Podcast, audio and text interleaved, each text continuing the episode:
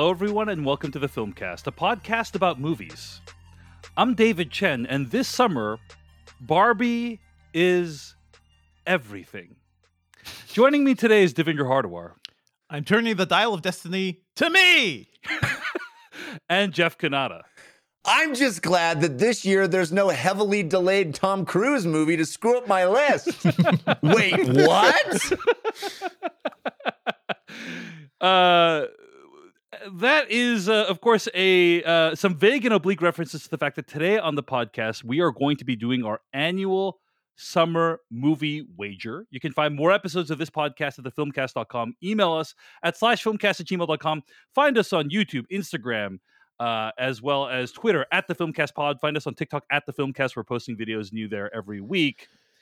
Of course, to join us for the summer movie wager, we got a couple very special guests. He is a senior reporter for IO9 and Gizmodo, Germain Lussier. Gentlemen, after going Maverick last year, my destiny as champion is dialed in, and there will be no hard feelings as I flash to an elemental victory. Wow. Whoa! Wow. That was also also like some deep cuts, some no hard feelings cuts in there. That's amazing. Yeah. He said that really fast, X. Yes. That was the delivery was very haunted mansion. Um, and joining us also joining us also, he is the co-host and co-creator of the Ordinary Adventures YouTube channel, Peter Sciretta. This time around, Germain would be a complete idiot to have Top Gun Maverick high on his list. we can all, we can all I finally agree. agree. I finally We can all agree. All right, well, gents, it's always a pleasure to have you here to play the summer movie wager. Now, let me summarize what the summer movie wager is. The summer movie wager is an annual game which is played during the summer of each year. You can find the history of this game and play along yourself at thesummermoviewager.com. A huge thanks to Dennis for putting the site together. The general goal of the game is to predict the highest grossing films of the summer in terms of domestic box office in the correct order. The closer you get to the final ranked order, the more points you get. This year, the Summer Movie Wager will begin on May 4th with the release of Guardians of the Galaxy Volume 3, and it will last through September 4th, 2023, inclusive of Labor Day as usual. Each one of us has chosen 13 movies, 10 movies, and three dark horses. And every single movie gets a single score, or every single slot gets a single score assigned to it using the following rules. Uh, I'm going to go through this pretty fast, but uh, if you want to read up on it, you can go to thesummermoviewager.com. But if your choice for number one or number 10 is correct, you get 13 points, so extra points for those. If you picked two through nine correctly on the rankings, you get 10 points. If you picked a movie that's one spot away from its actual placement, you score seven points. Two spots away, five points. Uh, if your movie is inside the top 10 at all, you score three points for it. And if your picked movie is not inside the top 10, you score zero points. For each dark horse, of which we get three, so it's 10 choices plus three dark horses. For each dark horse that makes it into the top 10, you get one point. If two or more rules apply to a single pick, only the single rule that will be applied assi- that assigns the highest value will apply. So, for instance, if you pick number one correctly, you don't get 16 points because it's number one and place in the top 10. You just get 13 points. And that's it. The winner of the summer movie wager gets to specify a TV show or film under three hours that everyone else will watch and talk about. Last year, Peter Sciretta won, so he specified Go. You can listen to that review on the Filmcast. That was a great time. If, Before if I we- win again, Dave. Dave, I'm going to have you guys watch Go again, and then we're going to review it on the podcast, recorded from a different point of view. wow, Yeah, yeah. amazing. I love it. Like I it. love it. Every year. Yeah, Dave, I I uh I love that well well done. It only took you 10 years to pre-write that description instead of winging it every year as you always do. wow. Oh. Wow. this is this is how great things are on the filmcast. Even when I do something right, uh, I get criticized for it. You're I like, mean, a- didn't, this this started with the Totally Rad show, so really, Jeff, this is on you. y- y- It's You- true. You guys should That's have had this from the start. you're It's like true. the white Asian immigrant parent I never knew I wanted. Jeff. um, where like if you get an A, it's like if you get a B, it's like why didn't you get an A? And if you get an A, it's like why didn't you get an A last semester? You know, that's the this is the common refrain of the immigrant parent. Now, before we get into our picks, we're going to start with our number ones and count our way down. Before we get to our picks, uh, I wanted to kind of uh, sort of ask you guys about your general thoughts on choosing this year's top 10. I will say this is one of the most difficult lists I think we've ever made. Without a Um, doubt. For sure. La- last year was difficult for different reasons because it was hard to even find 10 movies that might make it into the top 10. Right. right. Um, this year it's a lot different because it feels like things are back, but we have seen, I'll just say, erratic box office behavior uh, over the course of the last. Nothing makes sense anymore. Um, yeah. Now I feel like uh, there's six movies that could all be number one. hmm a- absolutely, absolutely. I thought I was looking for ten, I think I, I, I was like, well, what are the movies that are like possible on the list? And I came up with like twenty five of them, and I'm like, this is not, this can't be right. And then you could easily shave half those off, but it, yeah, I, I've been tinkering with this list all all weekend, and I will. Uh, I, I've locked it in, but it is it. I have movies that are really low that I'm like. How if you told me 10 years ago that I would put a movie in that franchise that low on a summer movie wager, you'd freak out. yeah, yeah, absolutely. I, I know exactly what you're talking about, Germain. We'll get to it. the the other thing I want to mention is um, I wanted to compare pre-pandemic to uh, post-pandemic numbers, or you know, during pandemic pandemic numbers. 2019 was uh, the last pre-pandemic year. La- that year, the number 10 choice, or the, the number 10 ranked movie at the domestic box office uh, was Once Upon a Time in Hollywood. That movie made $142 million domestic. Okay. Last year, 2022, the number 10 choice was Bullet Train, which made $103 million. Hmm. That is a significant drop from 140 to 1, 100, basically. 103. I suspect this year the number will be significantly higher than 103. Agreed. Like, la- last Agreed. year, Yeah. the, the product was weak. Uh, people were still getting back into the movie going habit. This year, I think we're going to see uh, movie going habits for summer in full bloom. And I think like probably it's going to be a little bit higher than the 103 for Bullet Train from last year. So and the what, and do the you, product. what do you think? this- Yeah, what do the- you think te- number 10 is going to be? Like, how, Well, we'll how much money do you think? How much Oh, money do you think number um, 10 will? I think I'm, I'm going to say at least 120. That's what I'm going to say. Yeah, That's what I feel like 120. I'm gonna Yeah. say. Yeah. 130. Mhm. Yeah. That was what I was thinking about that. Yeah. Jeff, what were you going to say? No, I would. I was just reiterating that I think that uh, yes, habits have have sort of returned. People are going back to the movies. We saw Super Mario Brothers open huge, uh, but uh, I think really the answer is is the volume of desirable movies. Is Yes. I, I can't remember a summer until pre-pandemic that you know it's been what three or four years since we've had a summer that feels this summery. I mean, Even- Mario where, is where basically every yeah, where every week there's potentially more than one movie opening that you want to see. Yeah. Right. Like it feels like the summer starting early with Mario, like given how big that movie has been. So Yeah. Yeah, we, I we've mean- actually caught some critiques uh, at the uh, uh, uh, either on Twitter or on the slash filmcast.gmail.com. People, I don't remember where I got this comment, but basically people saying, "Hey, um, uh, it's a shame you couldn't include Super Mario Brothers in the summer movie wager because um, it, it would probably be number one." This is Yes. a this is a good Yes. question. I Yeah. predicted Is that do- too. Do we Yeah. think any movie this summer on your list? Do you think any movie is going to beat Super Mario Brothers domestic box office? mm, No, I think there's a chance. I don't, I don't think so. And, and, Maybe uh, one. Dave, you're Mhm. blowing my mind that people who uh, who are just ride or dies for Mario no matter what and attack you on Twitter. I've never heard of such a thing. um, that's interesting. The Mario, day that I saw Super Mario Brothers in the movie theater with my son, it snowed at my house. Not summer. not summer. You cannot do this. Yeah, there's an Madness. April. There's an April. You know, and it was like 90 degrees in New also York Jeff last lives week. in right? Antarctica. Okay, sorry. Go ahead. go ahead, Germain. No, I said wasn't it like 90 degrees in New York last week? And so you can Mm, argue yeah, that, but yeah. you know, climate change is just ruining the the definition of summer. I think we got to go with the May. I, I'm happy with the May. You know, it's like we had a Fast and the Furious movie open in April a couple of years ago that we did not count. Um, so yeah, I mean, I think we're doing it right. Is but that yeah, true? I think But so. Su- There was a late little April movie earlier we for, for a. Marvel movie, Hmm. but it was like the last weekend in. I don't April. think we've ever done pre-May, have we? Yes, we we, We did Late for April. We did Infinity. last week April. for for yeah, for Infinity War. yeah, and we, for uh, even Endgame. uh, uh, Endgame, Endgame Yeah. opened in April. We did that, but Super Mario Brothers movie in two weekends has made three hundred forty-seven million dollars domestic. That is incredible, right? So It's a lot. it, it is the one to beat for 2023, uh, but not for not the one to beat in the summer movie wager. You could almost say Mario's collecting a lot of coins. Boo. Well, you just you just sucked the energy. we're off right to a out of- great right start. off the whole room right there, Jeff. That was the un- million of unsubscribe buttons clicking and Yeah. simultaneous. so. that was me slamming my head into a brick. Um, so okay. um, all right. Any other overall thoughts before we get to our actual top ten picks plus three dark horses? Uh, or shall we get to it? It's kind of a weird summer. It is kind of like we're going to talk about Oppenheimer.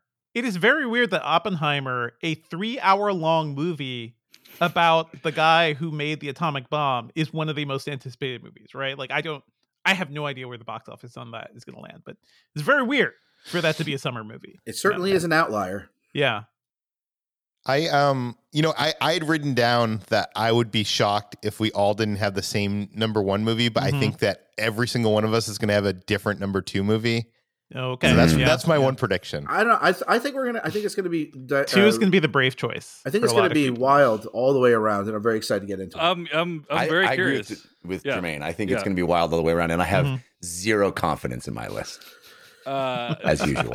I was going to say, how is that different than the huge?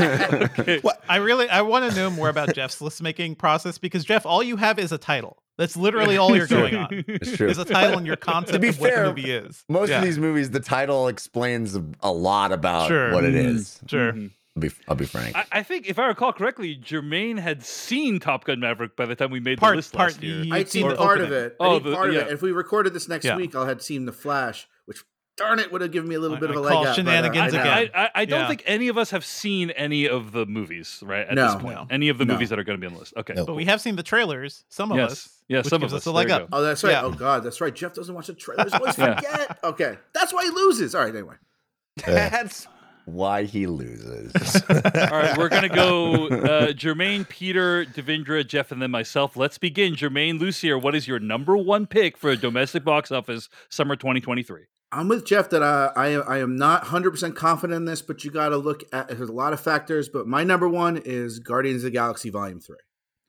Um, right. I will think uh, Marvel has definitely had a downturn in the last couple months, last couple releases. Um, but I think that early summer slot is always almost a guaranteed top threeer. I feel like James Gunn is is really going to bring it for the last time in this trilogy. The ends of trilogies are tech are always very very successful. I think the Guardians have something a little special compared to the uh, other previous Marvel movies. Um, and it, it, wasn't a, home run for me. This is not a home run, but I, I just uh, I had to go with my gut, and my gut said Guardians of the Galaxy Volume Three.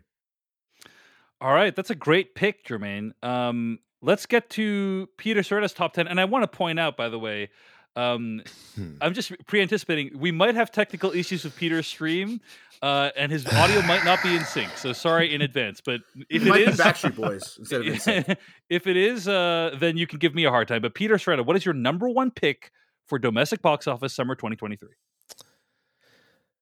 Well, I think Germain is probably wrong on this one because my number one pick is actually the same. It's Guardians of the Galaxy Volume Three. I just wanted to mess with you guys for a second. Wow. Um, I mean, I Gar- think everybody's Germain number can one still pick. be wrong. I think. I could still much be so. wrong Very much in so. other ways. yeah. But I, I I agree with him. This is like the end. This is the end for this team. I think it's going to be like everybody that has read this script that has talked about it says this is a tearjerker. Uh, it. I feel like it's going to be those that movie that people are going to come back multiple times to the theater unless it's bad. But Mhm. I don't know. I I I, I have a feeling it's not going to be bad. You, you know, at worst, it's going to be volume two level, which was not bad. And um, it Yeah, also and, uh, comes out May fifth. Vol- volume two, uh, which I don't think was as good as volume one, but was still nonetheless very solid, made Mhm. three hundred eighty nine million dollars domestic. pretty good. right? So, Yeah. yeah. Yeah. Um, and also May fifth. Yeah, that's the thing, Peter. It has a lot of time, right, to make that money. So, uh, any other thoughts, Peter, on Guardians three as your number one pick? That's it. I, I, I I'm sure there's other people that want to say stuff about Guardians Three. So I'm gonna let All right, them- Devindra Hardawar, your choice for number one box office. Yeah, I'm going to take the brave choice, and I'm also going to say Guardians Three because Okay. here's the thing. wow, like, here we go. This is this is the it's the end of this trilogy, but also the trailers have been strong. They've really been hyping up the kind of emotional aspect of this movie. Like it is an ending, and they are almost hinting at like it will be an ultimate ending for some characters. Like it feels like an end game situation where we're going to go there to get our hearts broken. And I think people, um, just judging from what I've seen from audiences uh, in theaters, like they're great trailers, and people are hyped to see what happens to this team. and this is a special corner of the MCU. So yeah, I think it'll do really well. All right. Uh, great pick for number one, Jeff Cannata. What's your number one choice for My number my one? number one pick for the summer movie wager is Super Mario Brothers. No, I'm kidding. I'm joking. Yeah, yeah, yeah. it's the other Chris Pratt movie, Guardians of the Galaxy Volume Three.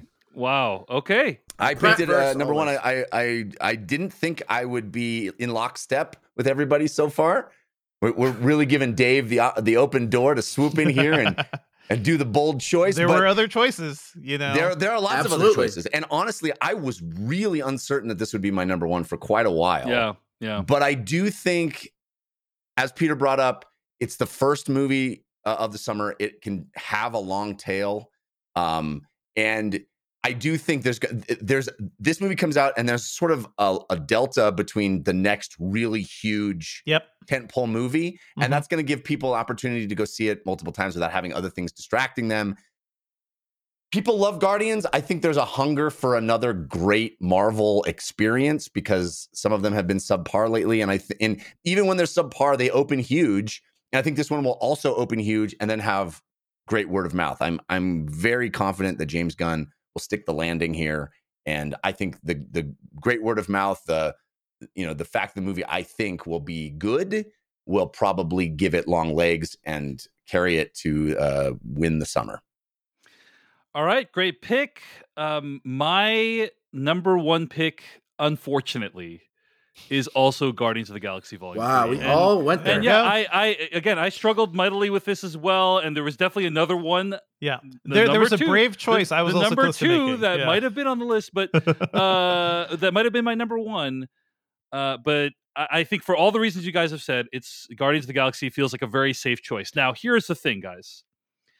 Here's the thing. Here, I, I got got the sinking feeling Has it my- ever? Is in my what you're gonna get stomach. In my stomach when uh, everyone started saying Guardians because the last time Yeah. we all chose a movie as number one was, Was last last, year. year. when Uh-huh. everyone on this show picked uh, Jurassic World Dominion as number Yeah. one, and every single one of us was wrong. Last Well- year was an anomaly.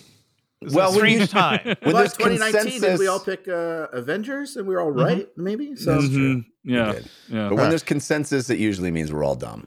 Yes. Well, I, I'm, I'm really curious if my prediction that every number two is going to be different here is going to be true. Mm. Or Ah, not. okay, I, I don't know. We'll find out. We'll find out. Uh, well, we're going to take a quick break. We'll be back with more Summer Movie Wager right after this. Hello, friends. It's time for me to tell you about our sponsor, HelloFresh. I love talking about HelloFresh. I have been a subscriber to HelloFresh for many years, and it has genuinely improved my life. With HelloFresh, you get farm fresh, pre portioned ingredients and seasonal recipes that are delivered right to your doorstep.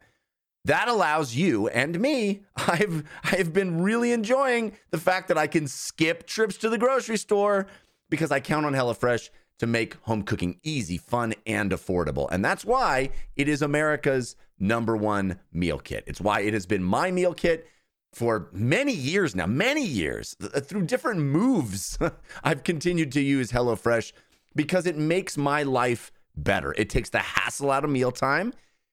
It delivers pre portioned ingredients. That is key because, first of all, I don't have to go to the grocery store to get the ingredients for a, a recipe.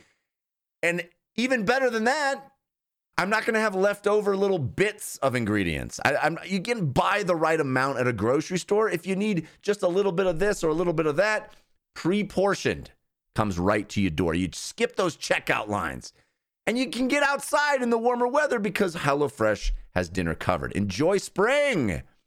And April is Earth Month, and HelloFresh is always committed to a cleaner planet. On average, HelloFresh meals have a 31% lower carbon footprint than the same meals made from supermarket ingredients. Plus, nearly all HelloFresh packaging materials are curbside recyclable in most areas of the United States. And I'm telling you, these recipes are delicious. They have 40 recipes and over 100 seasonal and convenience items to choose from every week. With so much variety, there are options for everyone and every lifestyle. And it doesn't matter if you're not a pro in the kitchen. I'm certainly not. HelloFresh has foolproof recipes that arrive pre portioned and easy to prepare in just a few steps. Get on the train. Join me and, and improve your life like it has genuinely improved my life and my family's life. Go to HelloFresh.com slash filmcast50 and use code filmcast50 for 50% off. Plus, your first box ships free. Free. That's filmcast50, 50, hello.com slash filmcast50. Use the promo code filmcast50 for 50% off. Plus, your first box ships free. Can't beat that. That's why it's America's number one meal kit. All right. Let's get to our number twos, starting with Germain Lussier. What's your number two pick for summer 2023 domestic box office? Again, back and forth, back and forth. Tough summer, but my number two is da, da, da, da, da, da, da, Indiana Jones and the Dial of Destiny. I, I, I you look the the the, the last movie uh, in 2008 was a huge, huge, huge hit. Outgrossed like I think it outgrossed the Dark Knight. I should have looked it up before I said it, Mm. but it was a massive, massive hit. I think you know, and that was a very bad movie. I think people again maybe are equally excited. Um, and I think even if it's sleep, even if it's not great, it does like three hundred fifty million dollars domestic, and that's good enough for number two, number three. I'm hoping it's good. I love James Mangold. I think James Mangold, following up Steven Spielberg, it really knew like if I'm going to do this, it has to be right. Um, and, and watching Harrison Ford recently on Shrinking, you're like, oh my god, he's still got it. Like, oh my god, he's so good. Mhm. So um, I'm holding out hope. This is my one that I really, really uh, want to happen. If you're watching a video, my whole upper shelf is all indie stuff. Indiana Jones and the Dial of Destiny. All right. Peter Sciretta quickly uh, making some changes to his list apparently right now. No, I was looking up. I I was seeing uh, Germain's claim that Indiana Jones and the Kingdom of the Crystal Skull outgrossed the Dark Knight. I was like, oh, it It made three hundred seventeen million dollars. Yeah, but the Dark Knight Oh, so made then it. So I five was wrong. hundred thirty-four yeah, the Dark. Knight made 534. Yeah, you're, you're off Worldwide by, phenomenon. You're Yeah. way off, Germain. You're No, I way think, off. oh yeah, yeah. I, I forget where I was. I was thinking some maybe the overall year. I don't know. I'm an idiot. Forget Yeah. about it. Um, all right. I, So I was like, if he's right, I should have. Okay. Uh, so num- uh, number two ahead. is not Indiana Jones and Dial of Destiny. Number two for me is, and I think I'm probably going to be the lone person here on this one, is Spider-Man Across the Spider-Verse. Wow. Mm, okay. Wow. Okay. all right. Wow. Bold. Now, bold the, and the, the first movie, if I usually go on comps, y- you know, uh, Yes, I you do. Devindra Yeah. said like, how does Jeff put together his list? Like the way I put together my list, is I look at the previous film Mhm. and uh, the previous movie and this it only did 190, so it would not get to number two. This, you know, uh, Spider Verse would not get to number two with that. But since then, we've had No Way Home, which was like this huge, huge movie. I mean, 814 million, right? Like it's a, a huge movie. Uh, we've had that Spider Man video game. We've had. um I just think Spider Man. People found this on DVD, or I guess not DVD, VOD. Uh, I feel like this sequel is going to have a much bigger audience than that first movie. I think it has potential of doing over 300 million, maybe 350. I could be wrong. Wow. That is This a is my very big- this is my big swing. Yeah, yeah, That's bold. it is a That's a bold big swing. swing. Uh, Spider-Man Across the Spider-Verse, or, or um, the first one, Into the Spider-Verse, made 190 uh, domestic in 29, uh, 2018, and typically you need well over 200, usually well over 300 to be in the Yeah. you know top three, right? So yeah. um, so bold swing for Peter Sciretta, but it may pay off for him. Uh, that's his number two pick. Uh, Spider-Man Across Spider-Verse. Devindra Hardawar, what's your number two pick for summer do- 2023 domestic box office? So after last year, I was tempted to make this pick my number one, just just to be. I knew it would be different, but it's going to be Indiana Jones and the Dial of Destiny. I think the everything I've seen from this, uh, the trailers, as much as we roll our eyes at an older Harrison Ford being Indiana Jones, the trailers look phenomenal. And I have a lot of faith in man in James Mangold to like knock this one out of the park. And last year also proved that there is a strong appetite for older franchises that people have not seen in a while. So I think all those factors combined will make this a pretty strong movie and hopefully a good movie, but also a pretty popular one. Solid choice as y- Devindra's number two, Indiana Jones and the Dial of Destiny. Jeff Cannata, your number two pick. Boy, I was tempted to change it right at the last minute just to be different, but I also Yeah. picked Indiana Jones and the Dial of Destiny. Ah. Um, but uh, I was very tempted to swap my three and my two uh, just to uh, get a little separation from the rest of the pack here.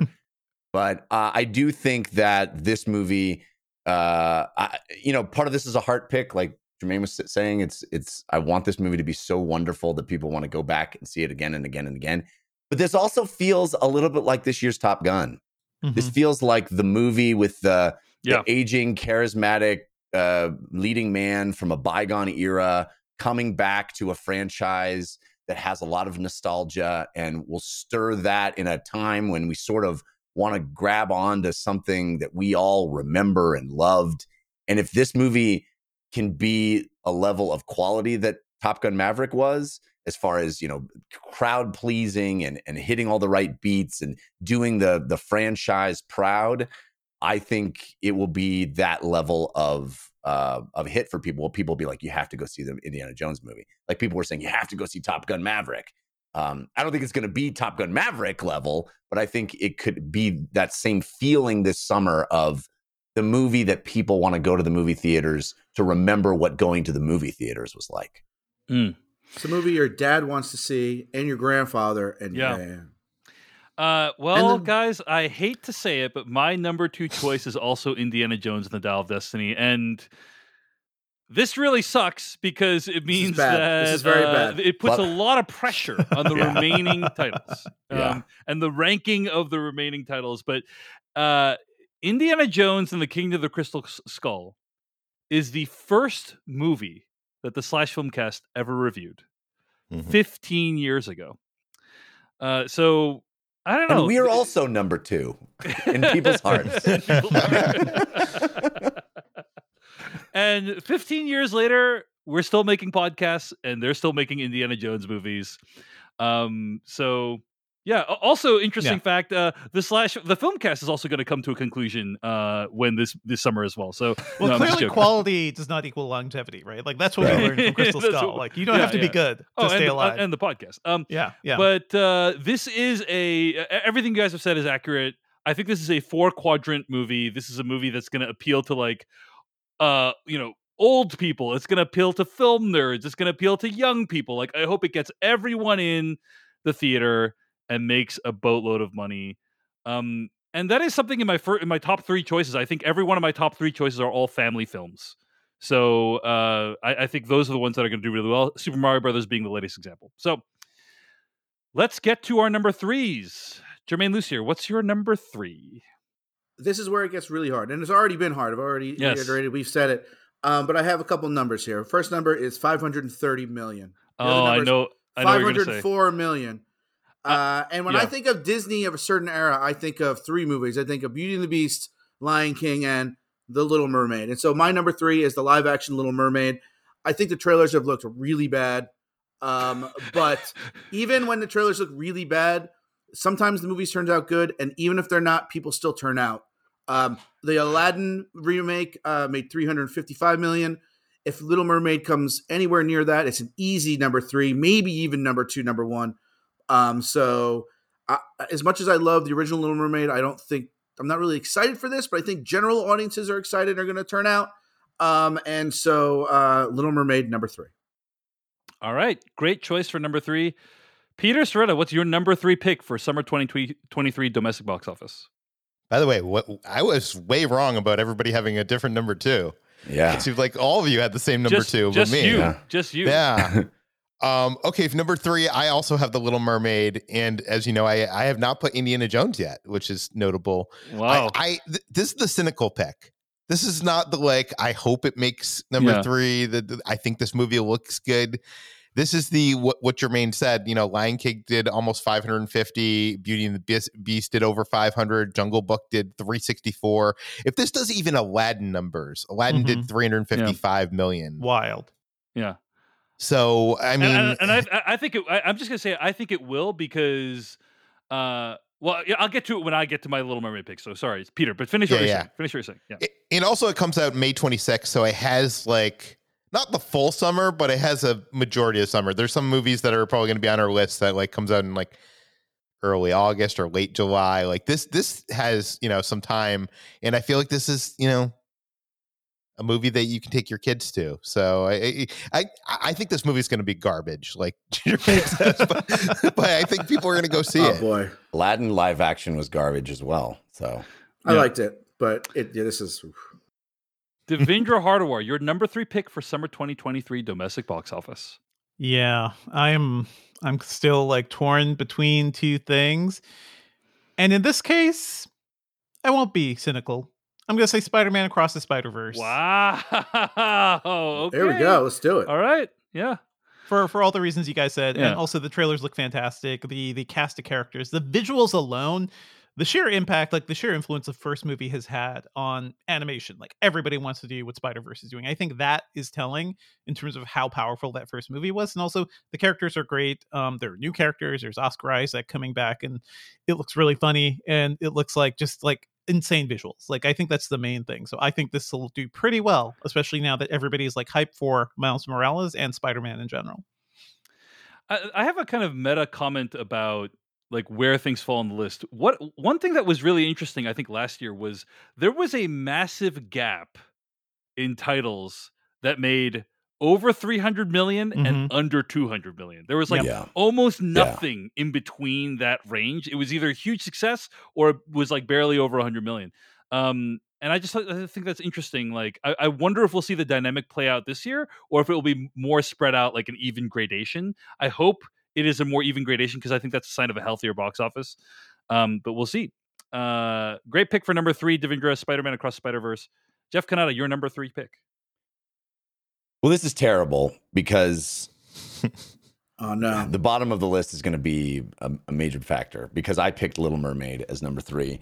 Um, I th- really now I'm I feel like I should have just put it number two and had Indiana Jones number three, just swap those just to have some Yeah. sort of separation uh, between the pack because You do have the uh, the the uh, what's it called. You're going last here in this rotation, it's, uh, Dave. So you do have that advantage. I have the advantage of in being able cold. to- and I'm going fly. cold. Yeah. Yeah, but uh, so far, Germain and I have the exact same list, and I suspect Dave and I are going to have the same exact same list, and I'm very worried about that fact because that's going to make the the weird. The weird uncanny valley of pick seven, eight, and nine to be like super important. It always And- is. It always It is. always is. Anyway, Little Mermaid. I agree with everything everybody said. Uh, I thought the Aladdin live action remake was uh, was terrible, and it still made three hundred fifty five million dollars, which is bonkers to me. Uh, and I think that even if this movie completely trips and falls on its face, it's it's going to be there's there's not any other programming like this this early in the summer. There's no I may. I mean, I guess Mario Brothers is the is the com- competition to Little Mermaid in May, but uh there's no you know there's there's no minions movie there's no there's no other thing until pixar comes much later that's going to get in the way of this movie being the thing that a bunch of little kids that are hooked on disney are going to go see and I, I think you know all the sort of teens will be going to guardians but there's a lower age range that's going to be going to little mermaid and it's going to Mhm. make gobs of money and i'm kind of kicking myself for not having the guts to put it at number two Well, I also hate myself, friends.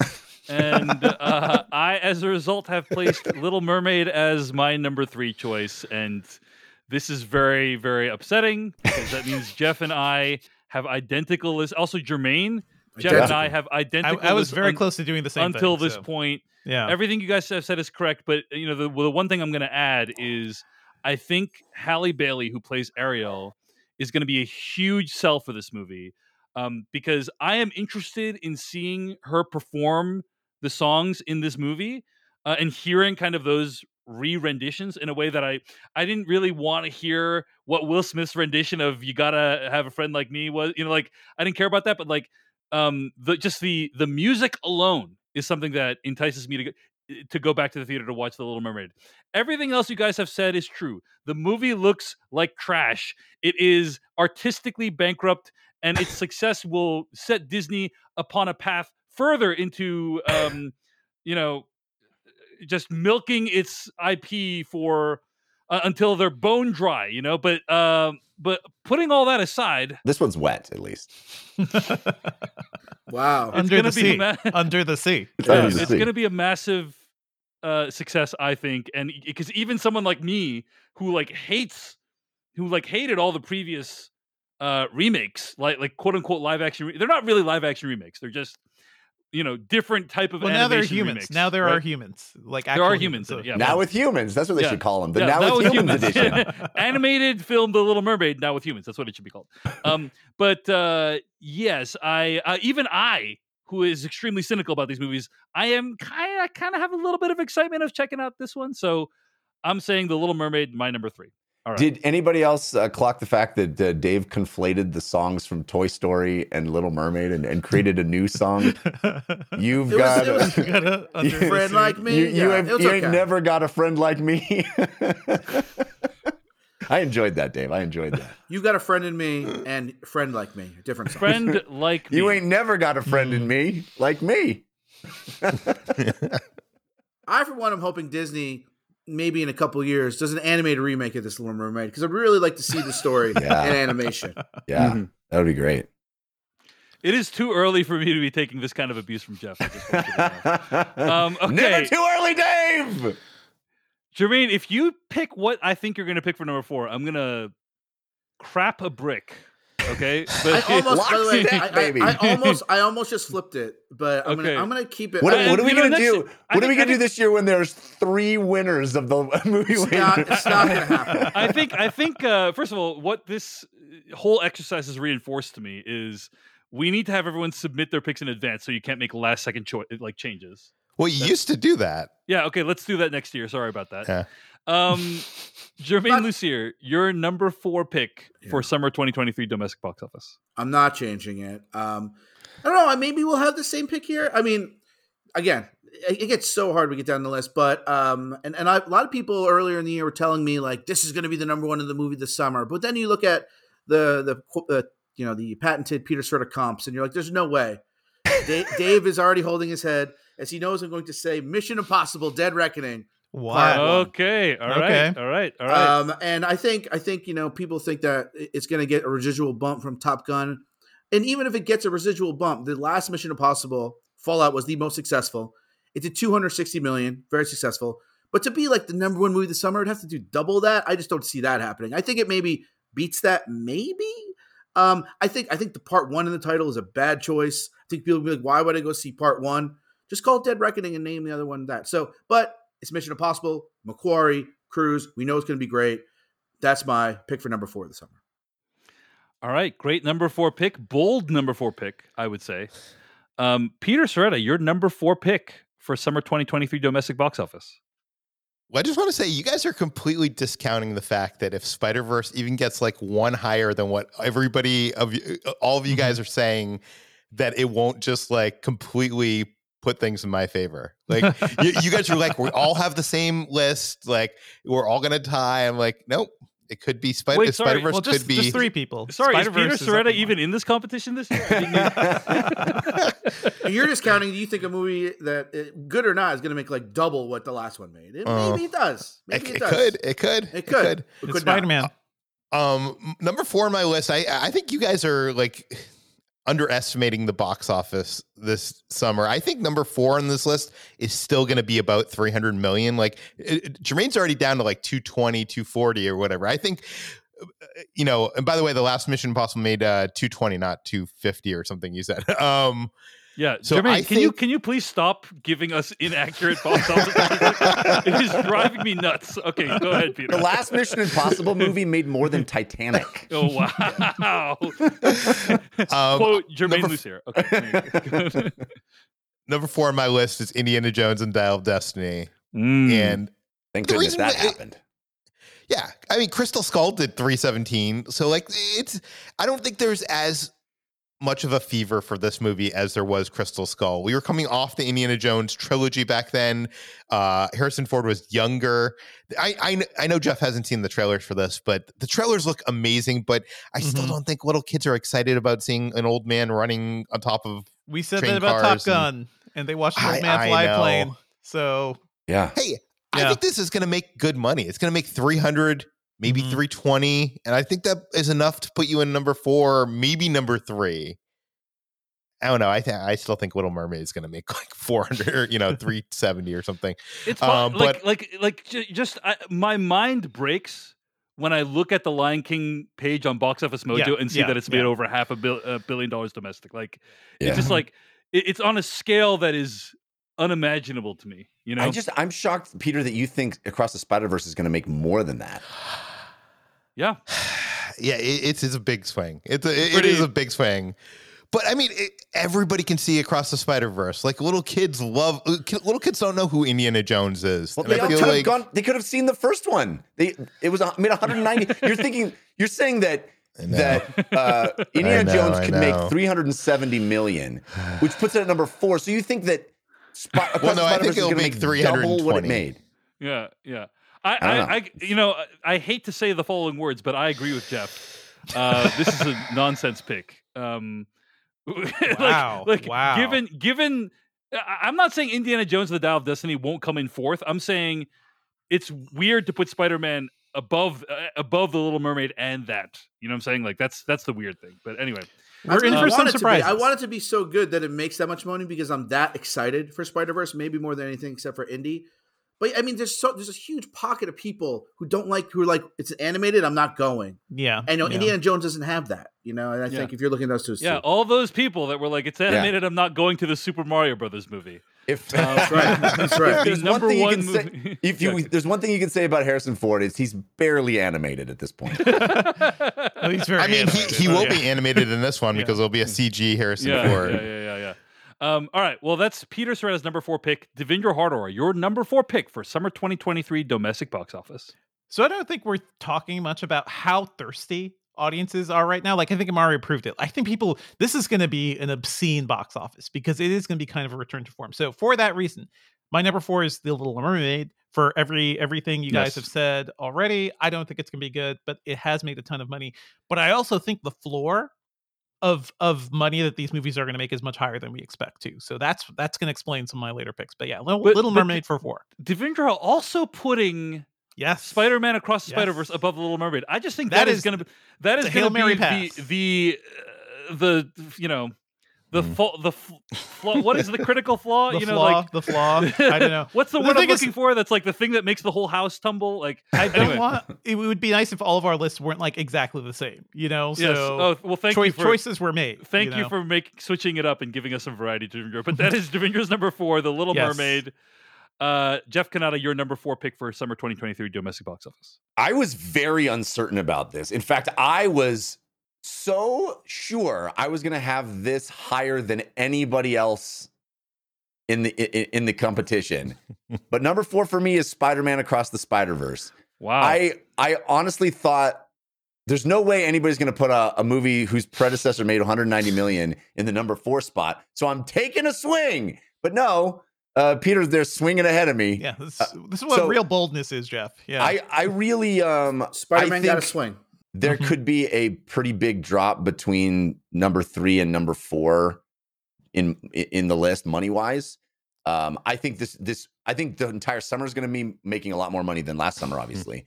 but I think Guardians, Indiana Jones, and Little Mermaid for me in that order are going to be in that pushing four hundred million spots, jostling for that four hundred million threshold. And then I think Spider Man Across the Spider Verse at number four is going to be considerably lower than that. Uh, and I think the rest of the movies are going to all be in that 250 pushing three place. So, so that gives me a little more like I could see the sequel to. Uh, I feel like people discovered the first Spider Man animated movie at home, you know, because we were in COVID and we all, and I think it it it garnered a little bit of that um, a cult film quality to it that you wouldn't think of a, a Spider-Man movie as having, but I think this one does. And so I do think the sequel is going to do better than the first one. I don't think it's going to be in that 350 place, but I do think that you know more people are excited about this movie than we're excited about the first one. They sort of discovered what was special about that first one, and I think it will do better and will ride Spider-Man superhero ness uh, to to the number four spot. All right, great choice for Jeff's number four, Spider-Man Across the Spider-Verse. Guys, I, I I'm awash with conflicting emotions because first of all, at this point, I think I can say everyone now has a different list, right? So that's awesome. I, I was really nervous Jeff was going to pick my number four, and then I'd have the same list as Jeff's, which is like, I don't want the stench of death on my list, please. Um, so, so uh, that, that would be a list from somebody who's incredibly informed versus somebody who has no no yeah, uh, clue. that, like that would be are. a really they end up being the upsetting. That'd be hilarious. That would be an upsetting development for me. um, but also now I'm nervous because no one else has chosen what my number four movie is going to be, and this this is now this is like this could be my downfall. Uh huh. But my number four choice for the summer 2023 domestic box office is The Flash.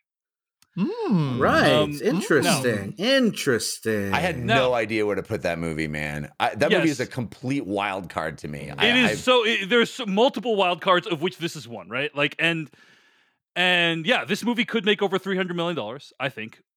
Or it could be a horrible failure. Um I a- and I just want to point out that uh Ezra Miller has been going on a reign of terror around the country and it is sad that this movie will financially benefit him uh, uh, benefit them I should say Mhm. and potentially enable them to do even more terrible things um but also Michael the Keaton. heads of Warner, like people at you know James Gunn, the head of Warner Brothers, has been saying um, this is the best, if not like one of the best, if not the best superhero film they've ever seen. They haven't been saying that about Blue Beetle. They haven't been saying that about Shazam. Um, now, yeah, like take it with a grain of salt because they have uh, They financial it interest to be, but but they're the not best- saying they're yeah. not saying that about the other movies, right? Like, and um, you know, this is in the trailer, Jeff Cannata. So like, and I think you already know this. yeah, right? I know but, it. But uh, so I'm going to reveal what's in the trailer for uh, the Flash. But Michael Keaton as Batman is in this movie, and Mhm. I just think that is going to have a big pull. Like Batman, the OG Batman, Tim Burton was one of the most successful movies of the era. And there's going to be a lot of older people that are going to like want to come back just to see what that's about. Like, oh, I want to. See. Plus, multiverse yep. stuff is doing big. Um, no Way Home, Everything Everywhere All at Once. Uh, the Flash is another multiverse movie. So So that's why I think it's going to be a. fair enough. Fair enough, Jeff. Um, I, I, I, this that's why this movie is such a wild card to me is because do you compare it to Shazam? Do you compare Right. it to B B tier DC characters movie? Do you compare it to Right. Aquaman, which did 350 plus? Do you compare it to a Batman movie? yeah. Like, what do you Yeah. compare it to? What is it? All- It- are people going to go to this Jeff. movie because it's a Batman movie? They're Mhm. certainly marketing it like a Batman movie. Uh, or is it going to have the weird, you know, the weird DC in a weird place, not Right. kind of faltering? This could be a massive failure. Like I, I Shazam did not crack sixty million dollars domestic, which is a fiasco, But right? Shazam didn't have Batman in it. Didn't Shazam have didn't Batman. in it. But then, yeah, yeah, the, the Ezra Miller of it all is also really complicated. This I- is this is a real It's, tough it one. stinks. I don't think that will affect audiences. Like I I, think think, you're most probably people right. have no Yeah. clue Yeah. Yeah. about his what's- shenanigans. But yeah, Yeah. What's interesting here is that uh, so this movie opens June 16th, right?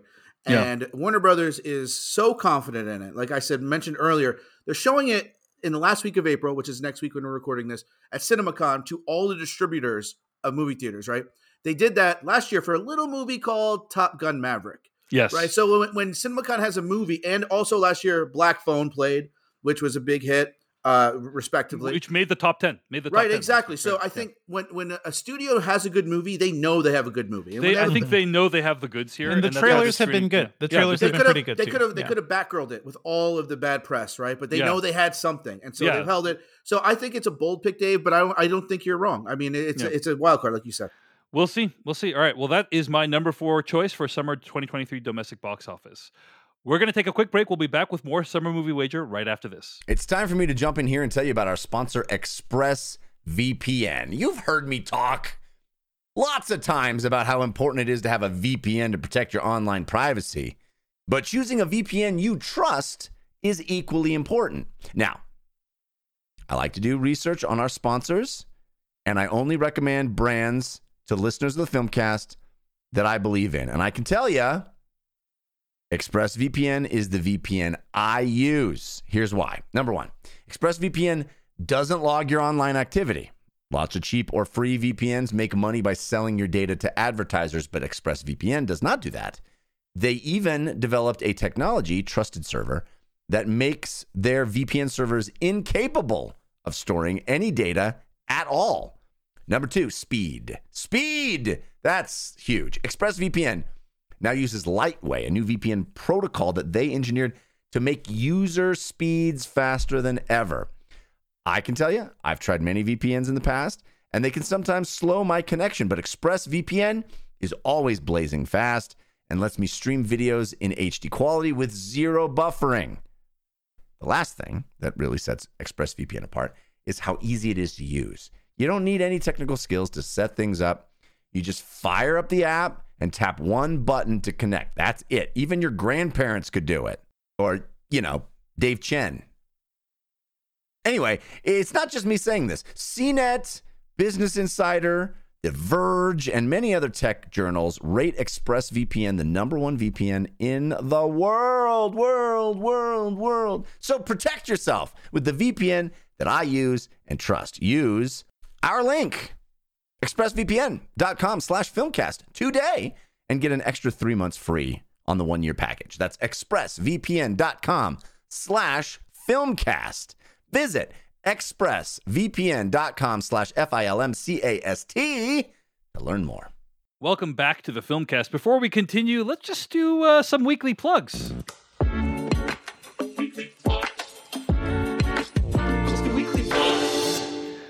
Weekly plugs, the part of the show each week where we plug something else we've been making. Germain Lussier, you want to throw out a plug for something you're working on these days? Um, I'm just going to plug everything because I'm not on every week. So uh, you can read my stuff at io9.com. Um, I just posted some stuff for the new um, uh, Damon Lindelof show, Mrs. Davis, which is really, really cool. And uh, Mhm. we'll have Mandalorian finale stuff this week. Uh, and uh, I'll be gloating about my summer movie uh, Victory later this summer on uh, Twitter and Instagram at Germain Lussier. Peter Sciretta, throw out a weekly plug for us. Uh, you can find me on Ordinary Adventures. We cover travel, food, theme parks. Recently, we went to all the Southern California theme parks. We ate every single pizza to tell you which is the best pizza in Southern California theme parks. Uh, should you eat pizza at the parks? Find out. All right. Do you have Uh, children? You'll be eating pizza at the parks. Will it be bad? Probably. Devindra Hardawar, your weekly plug. Oh yeah, last week uh, Warner Brothers confirmed they're changing HBO Max to Max. So over at Engadget, I wrote a piece about why that that was probably necessary, even if the name is not great. And we also talked about it in the Engadget podcast. So check out those things. Just search my name and Engadget. Jeff Cannata, Yeah, your weekly plug. Oh, What was the the least valuable part of that title? Yeah, the HBO part. Yeah, the Definitely the, HBO least part. valuable Yeah, part of that yeah, title. yeah. Um, it's cleaner. It's cleaner. It's Cleaner. cleaner. My weekly plug is uh, the fact that I returned to the dungeon run for a very short two shot adventure. It requires no previous knowledge. Although, if you did watch the show, you'll probably be rewarded with some fun Easter eggs. But I went back. We it was the first time since May 19th of 2020, whatever. The the Mhm. literally Wow. the day they canceled the NBA because of the pandemic was the last day I sat around a table with these five people and played Dungeons and Dragons, returned to being in the same room, sitting around the table, playing Dungeons and Dragons with uh, five wonderful humans. And uh, we did a wacky, fun, weird adventure ride. T- take their characters to the circus. And uh, it's called the Grand Bazaar. Episode one has hit YouTube. Uh, episode two will hit YouTube this coming week. And it is a two shot. So it's just those two episodes uh, you can see why uh, we had so much fun, and maybe it'll entice you to watch uh, the other 115 episodes we did. But uh, those two are self-contained, self-contained story. Uh, so I urge you to check it out. You can find it on the Dungeon Run YouTube channel, uh, or as an audio podcast as well, if you like, like listening to it that way. Uh, for my weekly plug, I'm going to encourage you to check out all the stuff going on over at Decoding TV. Check out it out at podcast.decodingtv.com. Currently, we're covering shows like Succession, Beef, as well as Barry. Uh, and check it out at podcast.decodingtv.com. Uh, it is the Decoding TV Podcast Network. All right, folks, let's get to the rest of our list. Germain Lussier, we had reached your number five for 2023 summer domestic box office. What is your number five? Uh, number five is where I put Across the Spider Verse, and I, think it definitely could do more. And I, like I said, I'd like it to do more. I think it's going to make more than the last film. I think everybody's already said, you know, the last film was a little bit of a surprise, went on to be an Oscar winning mega hit. I think the hype for Spider Man, a hype for animation uh, that like this uh, is going to bring people back in. I just think it's there's these other movies ahead of it, you know, the ones that we've already talked about that are just going to outgross it, and I don't think that's any downside. So I think Across the Spider Verse coming in at the five slot. All right, solid choice, Peter Sciretta. You're number five. I'm so, so, unsure about almost every single placement on this list. Same. And I will say that if this was last year, you guys would have given me so much crap for putting Spider Verse. You've given me a little crap, but you've hedged your bets, guys. Like it, Yeah. I feel like Maverick has changed the game. Like Yeah. you're like, I'm not going to say anything. Nothing I'm makes not sense put any- anymore. Nothing makes Once sense. Once bitten, Guys twice want- shy, you don't- Peter. you don't want to be roasted on the finale, like Yeah, everybody yeah, yeah. Yeah, uh, number five on my list. I I'm not sure this this could end up being higher. Mission Impossible. I Ooh. I mean, the series generally does about 200 million. The last one did 220, which uh, I thought might be the top of like, you know, this is a more adult. You need to, uh, it's more active. You can't just like go there and eat popcorn and not pay attention. Like, do you know what I mean? Like, it, it's, it, it's a, how high can it go? But eh, could it get the Top Gun Maverick bump with Tom Cruise? Do people, will people, you know, jump over from Maverick to this? I, I think it's two different movies. I don't know. I, I, this could be higher. I, I I'm actually kind of regretting I didn't put this higher, but it's number five. On my list. Wow. Okay. All right. Mission Impossible: Dead Reckoning Part One. I think that, in, in a bit of foreshadowing, I'm going to say I think that's a solid place for that movie. Hmm. Um, Devindra Hardawar, your number five movie of 2023 domestic box office. My Summer. number five is The Flash for pretty much every reason you said, Dave. Like I think this movie is going is is quietly going to you know do really well because of Batman, because of so many things. Um, we've seen multiple things in that trailer that I think are really interesting and compelling, and may not just be Michael Keaton showing up. So there, there's a lot of things happening and seem really exciting about this, despite the the you know mess of Ezra Miller outside of that. So I think this Yeah. one will do really well, and the trailers look cool. Like I have no excitement for this movie, but damn, do the visuals look really really interesting. I am actually stunned that Germain and Peter don't have the Flash in any of Mhm. their top 5 Mhm. Um, I guess they're just not thinking it's going to do very well. So we'll see what happens. Dave, Um, even Justice League did, did like 229 million. Is this going to do bigger than Justice League? Mm-hmm. Yeah, it's a good it's a good question. Well, Aquaman did Uh, oh, yeah. 350. To be, Yeah. to be fair, also, I think what you're not factoring in there, Peter, is Justice League was a very bad movie. Um, and apparently the Flash is, is good. So, like, you know, who maybe it's maybe the Flash being will turn- good. Try maybe being the good. Fla- maybe the Flash will turn out to not be a good movie. Like, I love knows? how we've all shed our cynicism in the wake of Top Gun Maverick. It's like, well, the movies are good. So people like good movies. If you cut to pre-pandemic summer movie wager, it's all like the garbage films will be at the top because the audience loves garbage. By the way, why how we put Little crazy is so it? high. Yeah, how crazy is it that none of us? There's a Transformers movie coming out this summer, and none of us have said the word Transformers until now. There's another Some big of us may not franchise. say it at all. Yeah, yeah. There's another big There's a lot of big movies Yeah, that have could been really said yet. be. Yes. There's movies that could legit be number one that nobody has mentioned yet. This is true. All right, Jeff Cannata, your number five film of t- summer 2023 domestic box office. I am in the Peter Sciretta camp, baby. I think this is a trap pick, but I'm doing it. I'm falling into the trap. this is, hey, remember how Tom Cruise ran up your butt last night, last year? Guess what? Don't make that mistake again, my little voice in my head goes. And so I go, well, okay, well, I bet that Mission Impossible movie will be number five. Guess what? Let me Probably say- wrong. Probably a trap pick. Peter's like, well, it could be even higher. It probably is going to be lower. But you know what? I fell into the trap. It's number five. I'm doing it. I'm like, you know, I, I can't bet against Cruise, even though this franchise, you, you said the exact same words, Peter. Different movies. It's not Top Gun. And I don't think the in 100% reason for Top Gun's success was Tom Cruise. I also don't think the 100% reason for Top Gun's success was the fact that Tom Cruise did all his own stunts. These are the the the the things that these movies share, but I don't think that's the reason that Top Gun crushed everybody last year. Mhm. So all of that said, nah, I'm still pick Mission Impossible: Dead Reckoning Part One as my number five because uh, I don't know. Falling into the trap.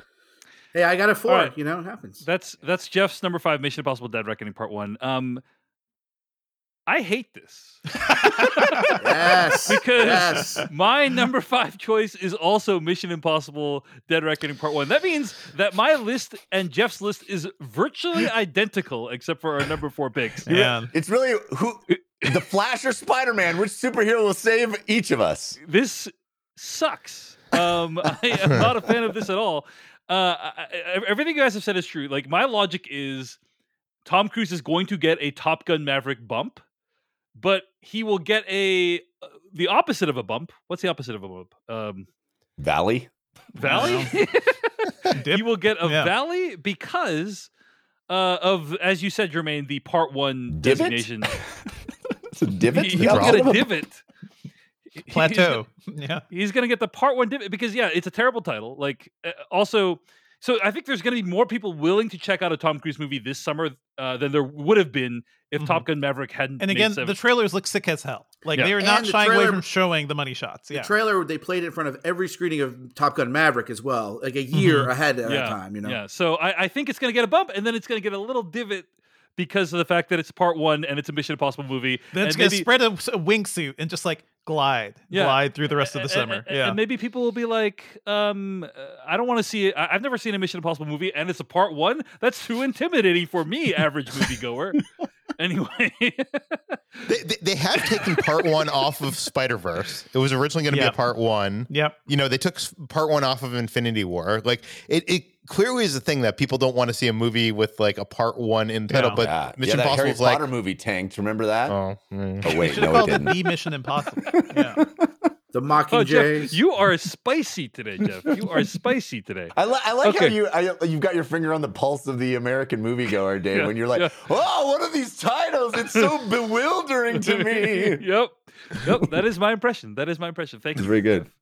All right, Germain Lussier, your number six pick for summer 2023 domestic box office. Uh, number six. This is where I have the Flash. I, I I think you know. I think for all the reasons we said, I think it could be a big hit. For the reasons we haven't said, I think DC's like Marvel, where it's in a flux here. You know, like Guardians could really screw us all if people don't care about Marvel anymore. They obviously do to an extent. DC Shazam did not do well. This is in this weird transition. Do I need to see it for the new movies? Do is this going to reset it? Wait, why is Michael Keaton in there? Um, I, I think it might be confusing to people the multiverse stuff in this one, but then again, it hasn't for all these other Spider-Man movies, uh, multiverse movies. Though to be fair, they didn't sell that uh, all the other movies for Spider-Man. It kind of was a surprise, quote unquote. So I think number six is fair. Uh, it could be higher, like you guys have put it, and I have no problem with that. But um, it's it's an interesting case, as many movies are this summer. Indeed, that's the Flash, Germain's number six pick. Peter Sciretta, your number six pick for summer 2023 domestic box office. I hate to say this, but I agree with Germain. The Flash is my number six. I I I don't know. I think this could do like Justice League numbers. Uh, the Batman of it all like messes it up. Like I, I, who knows what? But I, I mean, it- there's also the fact that like I I think Germain kind of um, I, I, I just, I, I have to say, I, I'm finding the Justice League comp as like one of the most nonsensical things you're saying, Peter. Like, not only was that movie bad, but it also had like tremendous production issues. Obviously, Ezra Miller and their issues Yeah, are yeah. like, but I'm talking about like the making of the movie was a problem. This movie has been done for a while. Like, I, I just But don't think there's Justice also League is a the- good comp. Yeah, there's also no the movie that's been component on of the shelf for a while can be bad. Yeah. but there's also the component of this that there's a new DC and like thi- I mean theoretically this could be the transition into that new DC of resetting the universe and I'm guessing that's what's going to happen but I think a lot of people are probably like looking at Shazam or Black Adam and they're like this is the old DC like w- why do I need to watch this this is like all going to be thrown out like Ezra Miller's not going to be the Flash and this new James Gunn DC so maybe there's a, a bit of that too, but I don't know. Maybe, maybe that's maybe general audiences don't even think about that. So I don't know.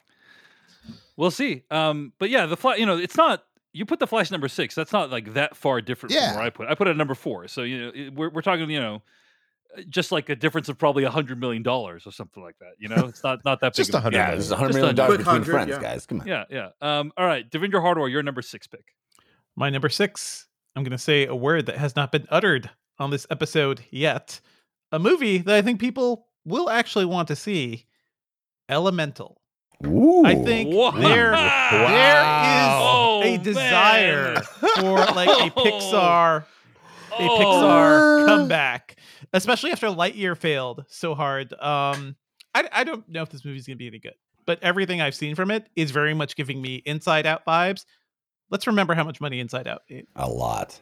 Three hundred fifty million dollars. Like I Mm. think there is a desire for that, like the things that hit so well about a Pixar movie that we haven't really gotten in a long, long while. So I think that is going to lead families right to this. And looking at the strong reaction to the Mario movie too, like people are going back to theaters. Like people, people just want this. They want to be in the theaters, getting those old vibes back. So I, I'm, I'm betting this will be hopefully pretty good and do really well. I, I- I know better Mhm. me than, than, than to crap on anybody uh, about Yeah, a, a yeah. bold pick, right? I, I don't disagree. I, I, I disagree with this pick a little bit. Uh, um, it is not on my top ten. Um, Wow. but I Oh, think, wow. but I think, um, I, I don't know. Pixar it feels like DC, Marvel. I think we're getting maybe people aren't really as drawn to it just on the brand, you know. And this one doesn't have. It's hard. You can't comp it with Mario. Mario Mhm, has mhm. that IP, right? Elemental Yep. is an original story, which we love from Pixar, and I hope the movie. I think the movie will probably be really good, but um, and there's also a lot of family competition this year. You know, not and, Mhm. and even animated competition when you get look at Spider Verse, you know,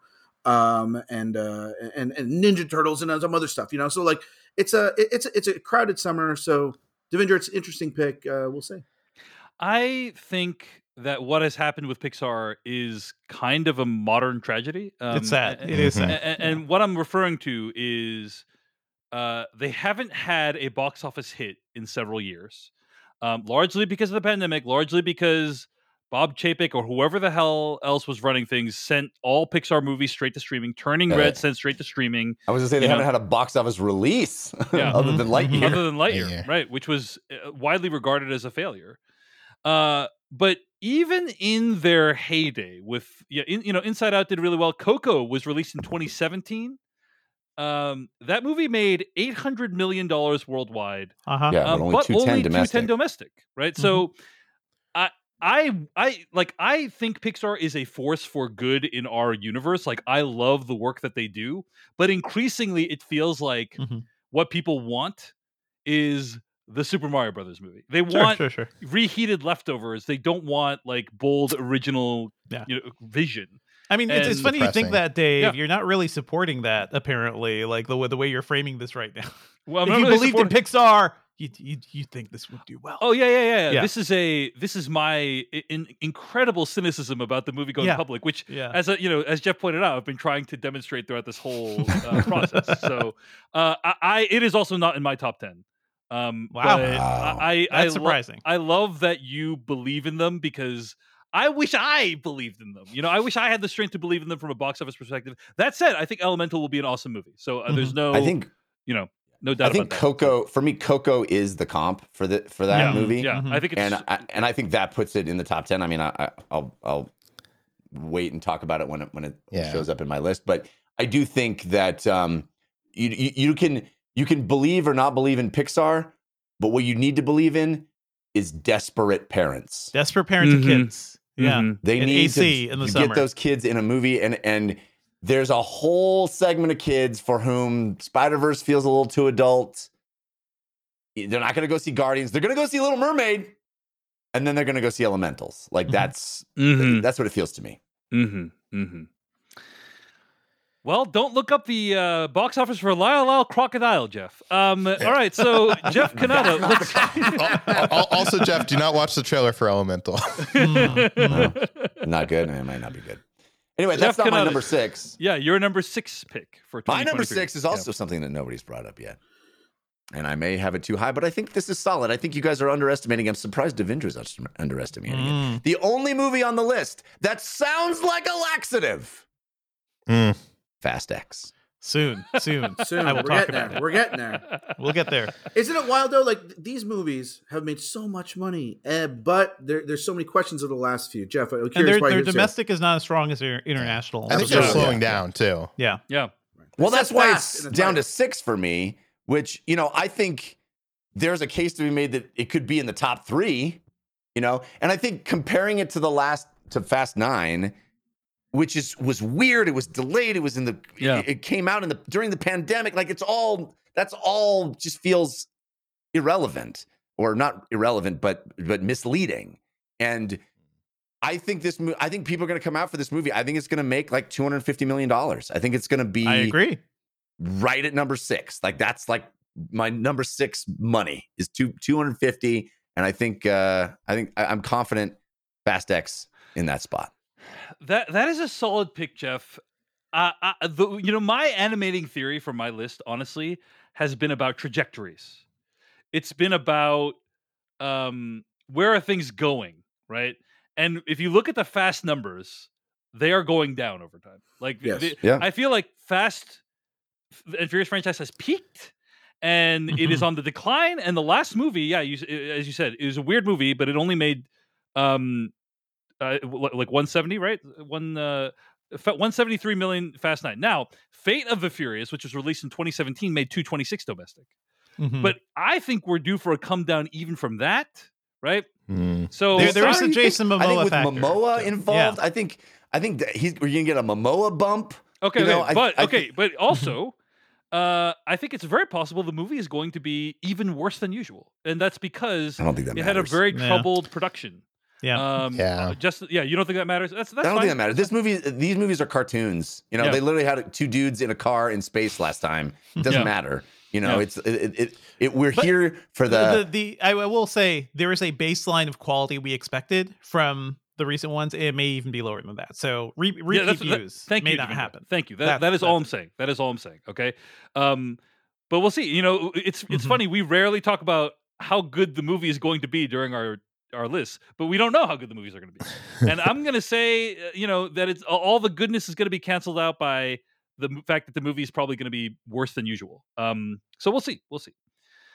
All right, that's Jeff's number six. My number six pick for summer 2023 domestic box office is Spider-Man Across the Spider-Verse. Um, I think this movie is going to make about as much, slightly more than the last Spider-Man, which puts it at around 200 million. So that is why it's my number two, my number six pick. I do feel a little nervous about putting it this low because what I am saying is this movie makes around 200, 220. And then literally every other movie I've named makes way more than that, right? Like Mission Impossible, The Flash, Little Mermaid, Indiana Jones, Dial Destiny, Guardians. I feel okay about it. I feel okay about it, but it's uh, it does set me on edge a little bit. So that's I am a little nervous about that. But that's my number six pick: Spider-Man Across the Spider-Verse. We're gonna take a break for one last sponsor. We'll be right back with more uh, summer movie wager right after this. This episode of the Filmcast is sponsored by BetterHelp. You know, even when you get older, you can learn things about yourself, new things about yourself. There's no time, I have learned as a person who's now in my 40s, there is no time when you stop learning new revelations about yourself and realizing things that you've been doing that have probably been driving people nuts or driving yourself nuts. Getting to know yourself can be a lifelong process. We're always growing and changing. As a father now uh, of two kids who are teaching me more about myself, I'm learning that there are things that I can work on to make myself a better dad, a better husband, a better person.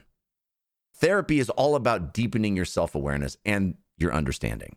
Because sometimes we, we don't know what we want or why we react the way we do until we talk through things. BetterHelp connects you with a licensed therapist who can take you on that journey of self discovery from wherever you're starting from. I certainly have gained quite a lot from being able to talk through the things that I've learned about myself, being able to set boundaries, learning positive coping skills. It empowers you to be the best version of yourself. It's not just for the people that have experienced major trauma. It's it's for all of us. If you're thinking of starting therapy, give BetterHelp a try. It's entirely online and designed to be convenient, flexible, and suited to your schedule. All you do is you fill out a, a brief questionnaire and then you get matched with a licensed therapist.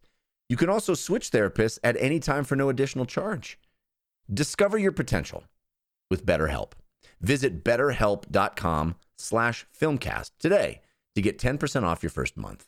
That's betterhelp, H-E-L-P dot com slash Filmcast, F I L M C A S T. All right, folks, let's talk about number seven picks. Germain Lussier, your number seven pick for summer 2023 23 domestic box office. I swear I will get it right at some point saying that phrase. Uh, number seven here is where I put Fast X. Um, I am a huge fan of this fan fan of this franchise. Um, but I do think you guys, what you guys said for the last pick there is right. The, the, the quality is declining. I do know a friend who's seen this and said it wasn't great. And if they said it wasn't great, it's probably even worse than that.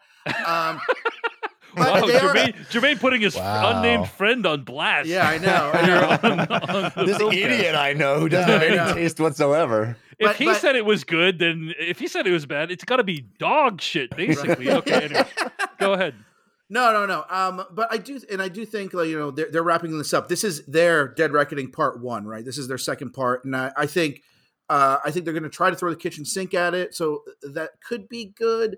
But like, it's and the main thing that really held back for me though isn't really the quality because you said that maybe doesn't matter. It's the competition. It comes out the week before Little Mermaid, I believe. And, you know, Guardians will still be in Different theaters. It's just like a different audience, sure, Disagree, but I Jeff. think, disagree. yeah, yeah, yeah. I am I in. I am in the target audience for both films, but okay. Right. Hashtag This family true. under the sea. right. But there are other movies that could siphon it off. Spider Man's two weeks after that. There's The Machine, which is a you know like there's so many other things. So I think it's going to be a hit. I just don't think it's going to be. I think, like I said, I think uh, Fate of the Furious is the comp, and uh, you know, uh, and that puts it here ish. Again, I, I hope I'm wrong. I want all these movies to make seven hundred million dollars because they're going to be so good, but we know that summer movies usually disappoint, and I have a feeling Fast X is going to do that. All right. Uh, I'm kind of right there with you, Germain. Peter Sciretta, your number seven pick for summer 2023 domestic box office. Uh, Dave, you know how you've been annoyed with Jeff and his list and how it's been similar? I, I feel like Germain has been cribbing off the bottom of my list of the top 10 because I have I have Fast X at number seven as well. I I, I don't know. I think this is going to do a little bit better than Fast Nine and Hobbs and Shaw, which both did 173. I think like this might do, you know, Fate of the Furious numbers because you know you have the the actors that you mentioned. You have Brie Larson, you have Momoa, you have. Uh, this is being presented as the final two chapters of the Fast Saga. What does that mean? It, it means that that's what they're saying for now, and then they'll make movies later on. But um, I also think I don't know. I, I I think there's just an audience for these movies. It is crazy that this is so low down our list, but uh, again, you said the, the international numbers do so much higher. But this Yeah. is also May 19th. This has the whole summer to, you know, has a whole racetrack of the whole summer to to run. So All right. That's Peter's number seven Fast X. Devindra Hardawar, your number seven pick for summer 2023 domestic box office.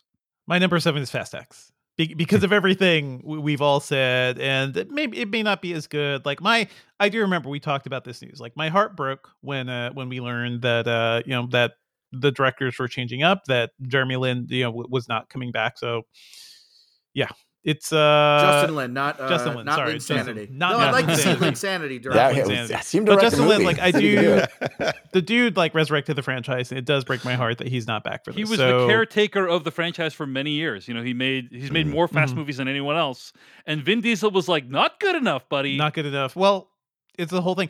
But but I don't hate Louis Leterrier. I have liked some of his earlier action movies. I do remember like, you know, Transporter, Transporter 1 and 2 were a lot of fun. So if he can achieve some of that, uh that would be nice. Um but yeah, number 7 seems about right here. All right, that's Devindra's number seven choice, Fast X. Jeff Cannata, your number seven choice. Well, this is where I put the flash. I did not have the information you guys had about it sound being good, reportedly very good. According to people who made the movie. FYI, Yeah. but Um, so, you know, I'm really getting worried that I put it way too low. But as I said, this over any other movie this year feels like the most unpredictable, for me, was the most unpredictable. sli- Like, this could be crushing it Aquaman 350 plus million dollars. Because, like, why did Aquaman make that much money? But I actually enjoyed Aquaman, but you know what I mean. Like, like this, Rules. people could come out because of all the stuff, all the spoilery stuff we've already kind of mentioned, that could really be feel like a gotta go to the movie theaters to Yeah. see this movie Yeah. thing, or it could totally crap the bed and and feel like this forgettable, you know, weird uh, Me Too. Look, look, we could do we could do multiverse stuff too over here in DC. It could feel like a like cloying and and desperate, and and people could feel that and and stay away. I don't know. I put it at number seven.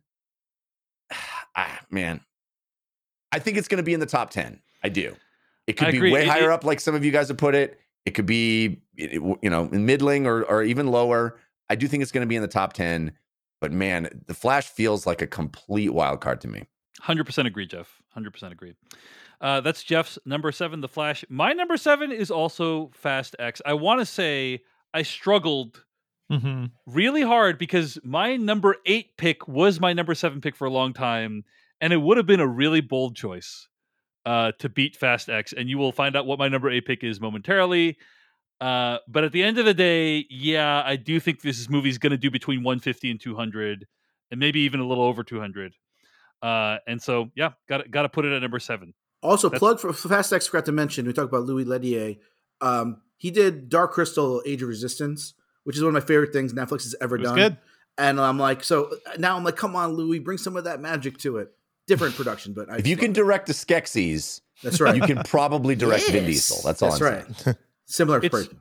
Oh. We are getting to the sp- eh, sorry. Go ahead, Peter. I was gonna say one thing about Flash, which is interesting, is they announced, you know, the movie as Flashpoint in 2017 at San Diego Comic Con. So DC was especially was supposed to do their multiverse thing before Marvel ever decided to do theirs. So it's like it's funny that like Jeff says that uh, it ended up being that they got to it later and they're gonna look like the idiots that are just copying Marvel. Do you know what I mean? Like eh, Yeah. while they were gonna- planning to do it first. Oh, Mm. Crisis on Infinite Earths was like the original multiverse story, man. It was like that was the thing that put in the comics. It was like DC was doing it, and how Yeah. it, they like wiped the slate clean and rebooted all their. I mean, that's. I obviously know there was multiverse stuff happening in comics Yeah, before that, yeah. but that's like the pole flag in the sand. Like we're making this a big deal. Anyway, We are in the end game now, and I think that these next choices we're about to say will d- be extremely determinative of who the winner is. So let's it's get funny to it. how we started this discussion saying what a wild year and, and a list could be wildly different, and I feel like they're more similar Yeah. than I remember ever being. ever, ever. And and it's going to be really interesting to see how this goes because the details, one space here or there, Yep. is going to make massive difference. Ab- And Absolutely. especially that 10 spot. yeah. This 10 spot Yeah. is always the game changer. yeah. Yeah. All right, here we go. Germain Lussier, your number eight pick. First person to mention it. And I think uh, this is, to me, this is the wild card of the summer. This movie can make $700 million or it can make $70 million. And it is Warner Brothers Barbie. Mhm. I think this is a movie that, you know, is it too subversive for audiences? Is it right down the pike of mainstream for audiences? You know, the trailer came out last week, you know, everybody was memeing it, like every single brand, every single person. Is everybody aware of it? Does that mean they're going to go see it? Or is it just in our sort of weird film, Twitter, podcast world that people are interested? I don't know. Um, but I think it easily makes 150 million dollars, and you know, and I think that puts it uh, uh, at this point in the list. Uh, it could be higher. I had I was talking to a friend about this, and they're like, "Oh, it's going to be like the number two movie this summer." I'm like, "Well, you're crazy," but um, you thought the Fast same- X was bad. yeah, the same, the love same dumbass friend. The same, the same dumb friend. Yeah. okay, There's- I have a lot of dumb friends. I'm on a podcast with four of them right now. Um, but yeah, so it, it, this, so so Barbie. Um, I'm curious to see what you guys think and where I you guys think have um, just just to say a bit about Barbie. Um, you know, I don't watch trailers, but uh, somebody did tell me about a, I, much to my chagrin, told me about a s- scene that's supposedly in the trailer about uh, beaching each other off. Yep. Yeah. It's pretty yeah. good. It's Parents pretty aren't good. taking their kids to that. they don't know. They have no clue, Jeff. They will just walk in there and be confronted with that scene and have to explain it after. so Uh, I think that It's I think PG-13, I'm sure. PG thirteen. Yeah. Yeah. Yeah, I mean, uh, uh, this is a bold gamble, I think, for a Barbie movie because you want, you think what you want is Barbie movie to be like the Lego Movie or Super Mario Brothers, to be the thing of of oh my gosh, nostalgia, brand awareness.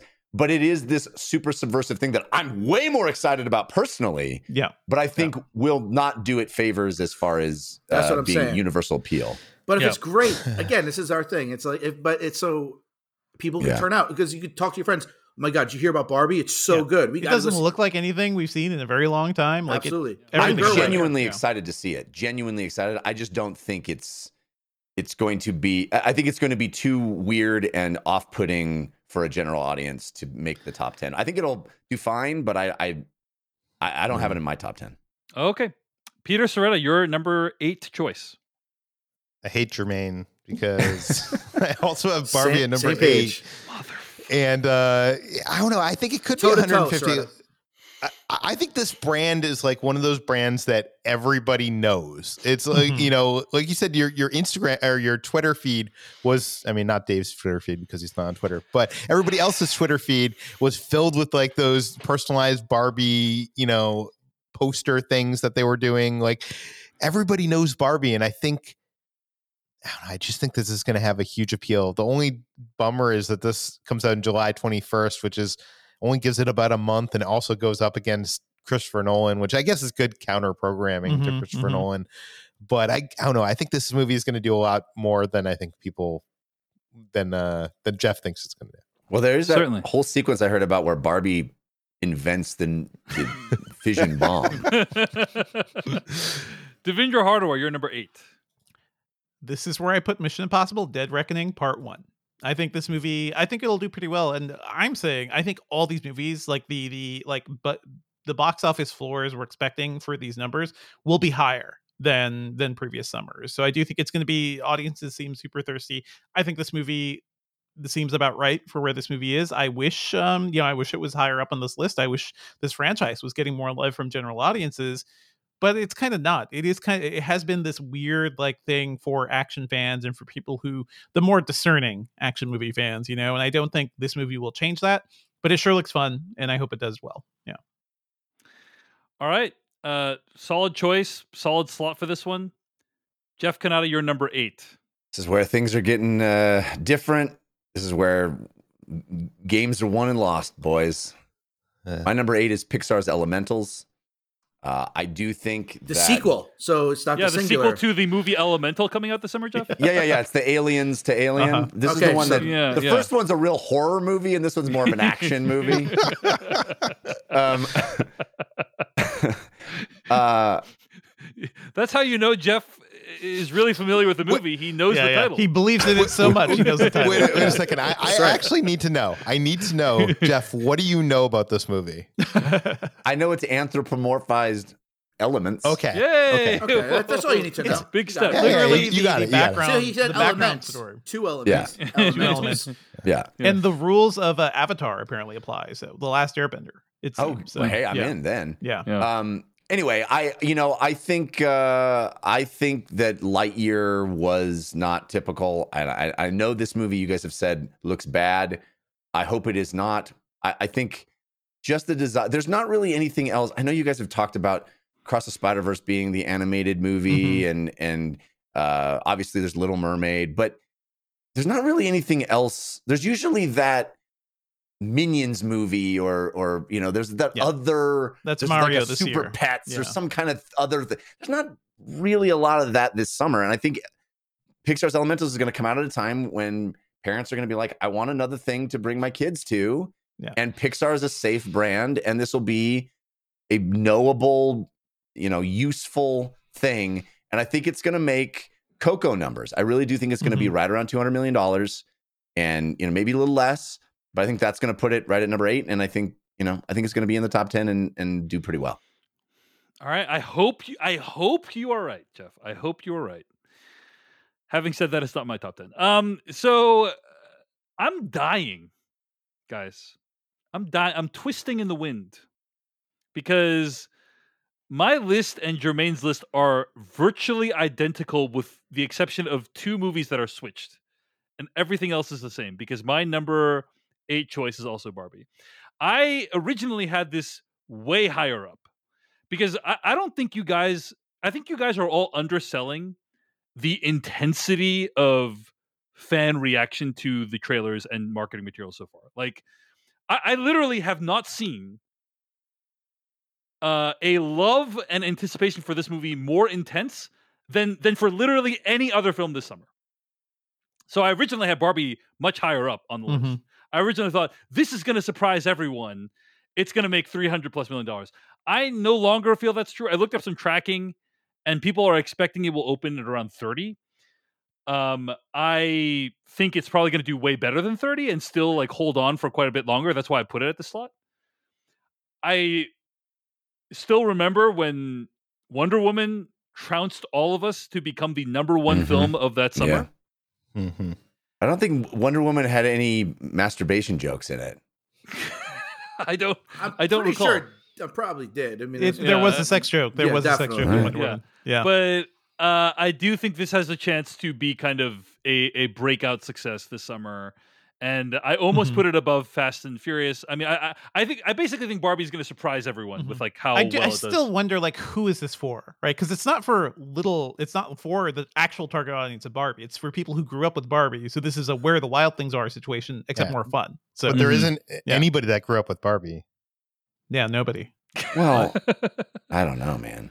I think it's going to be Barbie's been around for so long. Like I remember, know. my mom had like the original Barbie dolls. It, it's just Mhm. it's just generation spanning in a way that even Super Mario isn't. Like if we're looking at recent films, so I a, a total wild card. But again, is it for that? Is it for my Mhm. you know for your parents or is it for your kids? Probably neither. So, Neither. That's the but they might all go. But you might all go to find out. Yeah, I, I I don't know, guys. I I think Jeff, I think not including this in the top ten is a cat, going to be a catastrophic mistake. Um, well, I, have it as a it's gonna be dark huge. horse, but Yeah. yeah, Uh, okay, one, well, one that's my number eight, and it really stinks that my number seven and eight are identical to Peter and Germain's seven and eight. but hopefully, we start to see more difference in the list. Starting with our number nines, Germain Lussier, what's your number nine? My number nine is the uh, the only movie for adults on this list, uh, and it is have to be kidding Christopher. Nolan's Oppenheimer. Wow. um people turn out for nolan movies right um but i don't know like as much as i think people like us are, are excited for it i don't see it being you know as much as some of his bigger genre stuff to me the comp is dunkirk you know um you know Yeah. beautifully shot you know uh, historical epic that did 190 and i think what uh, devindra was saying earlier about the the the, the, the floor being lower this summer Yeah. Um, it's it also just doesn't- three hours long. Seems like It- well that didn't hurt that didn't hurt avengers endgame you know It so also somehow seems even more depressing Yeah. than Dunkirk. Um. Right. So, uh, yeah. Mhm. So yeah, yes. I, I, I struggled. It, it was not on the list my higher time. It wasn't until this Mhm. morning before we started that I was like, you know what? No, in Nolan I trust, and I moved it up a little bit. So uh, number nine, um, I think I think there's just it's just so much competition. I think it's going to be successful, but I don't think it's going to be you know one of his bigger bigger hits. Peter Sciretta, you're number nine. Yeah, it's Oppenheimer. It's uh, it- this isn't I don't know a movie that I don't think people are excited for, but Christopher Nolan's still a brand name, and I, I even though this isn't genre, this isn't sci-fi, this isn't superhero, I think people are going to see this, but I don't know. I think it's going to do Dunkirk numbers. You know, uh, Germain said it. You know, Dunkirk did 190. This comes out in July 21st, so it only has like a month and 10 days or something like that, and it, it should do like 170 in that time. I half the think that's- screenings of Dunkirk because of length, you know. So Yeah. I don't know. Oh, yeah. Yeah. Dunkirk was a brisk 90 Dunkirk minutes. or was so, right? one. Yeah, yeah. Uh, all right. Great choice for number nine, Peter Sciretta. Devindra Hardawar, what's your number nine? My number nine is Barbie. I think Barbie will do well, and I think the meme, the meme power of it seems strong. I am com- confused about like who this movie is for, but I will. I'm definitely excited to see it. So yeah, Barbie, I think will do pretty well at number nine. Jeff Cannata, your number nine? I went with Oppenheimer. Um, this is gonna be this is a wild thing that's happening where our lists are all so weirdly similar. I, don't thought they were going to be make of it. so never- different. Yeah. Never happened before. Uh, never been happened before, and I think there's going to be very, you know, the the cool thing about this is that uh, tracking it at the the summermoviewager.com, I think the winner will only be determined right at the end. People won't be counted out, although Yeah. maybe I'll be counted out when Barbie crushes everything. and I- and put Barbie in there.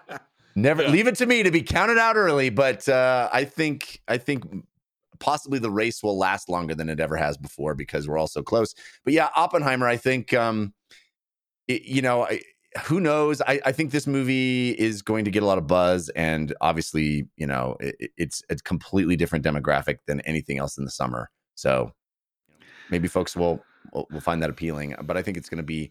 I also comped it with with Dunkirk. What feels like it's going to be like r- sub two hundred million, Yeah. but above one hundred fifty million. Well, my number nine is also Oppenheimer, which means at this point, the only difference in mine and Germain lists are uh, Mission Impossible: Dead Reckoning and Across the Spider Verse. We have flipped Flips. spots for I think five and six slot, right, or four and five slot. Yep. Um, so our lists are virtually. I, it, it will literally come down to where those two movies fall on the list that will determine whether Well, Germain and I come out on Number top. ten Well, could be a big and swing. Number ten Yeah. is always. All right, but J- Germain, I just have a really awful feeling that we have the same pick for number I ten. have a feeling too. Let- Let's I get, think that's out. let's I think get we to all have What the is- same number What is 10. your number ten film I think of if people, summer 2020? Is it hot? Is it cold? I think if people were talking about um, listening to this whole podcast, I alluded to it earlier.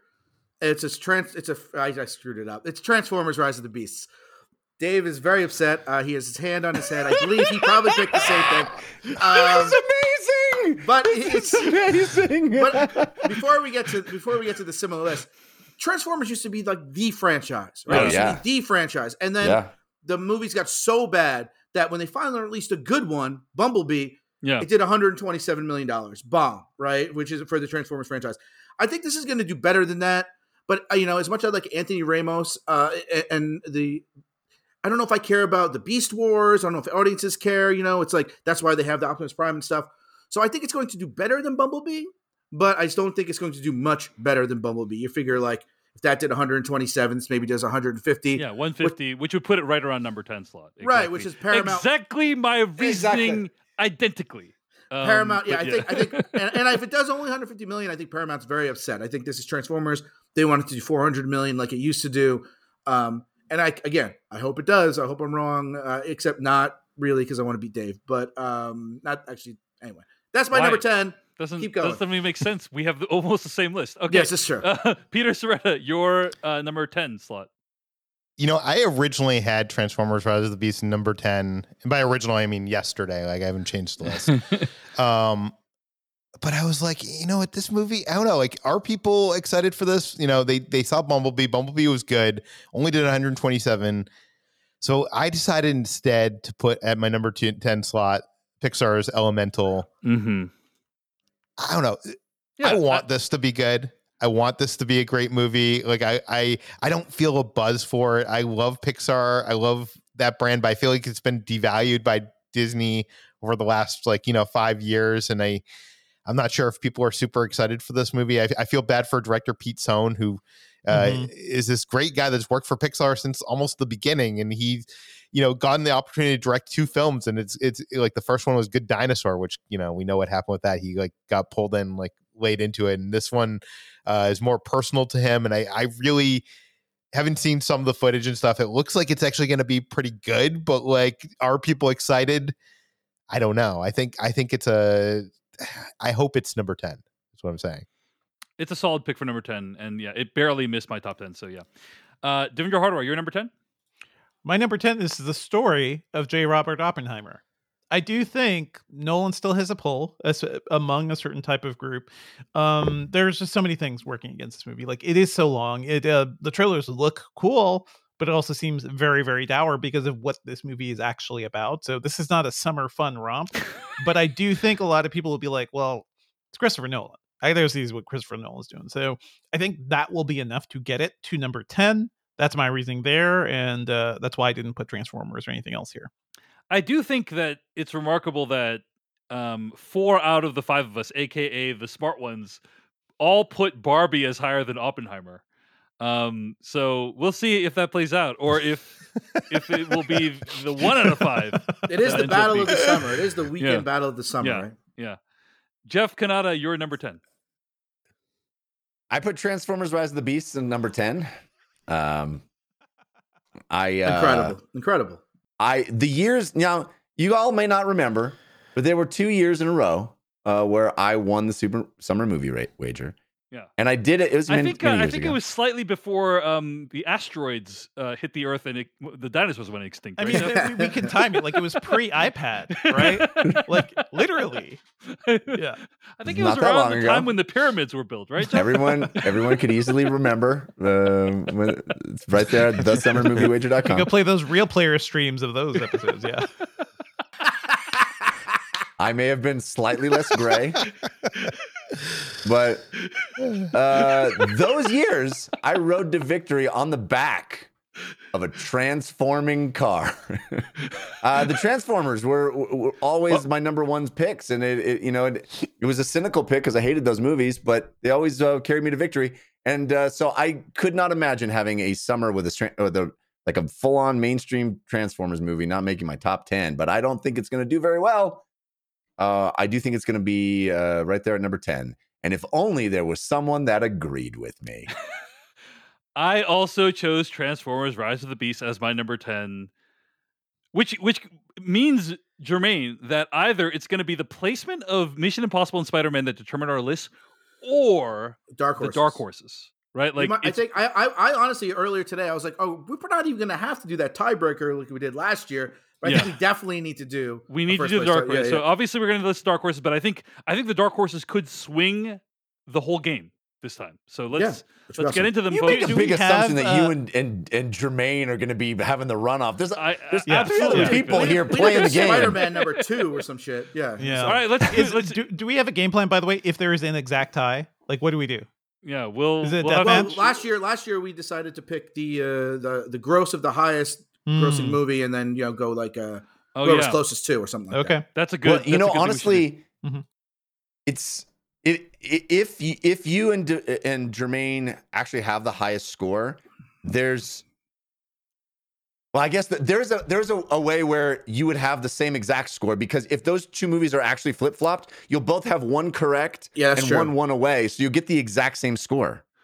Mm. Yeah, we We'll- need to We'll, we'll see. We'll see. Let's But do- yeah, it's a yeah. good. It's a good thing about. It's it's a good thing. Like, we'll, we'll everyone will list their uh, estimated gross for their number one, and we'll go off that. Okay. Right.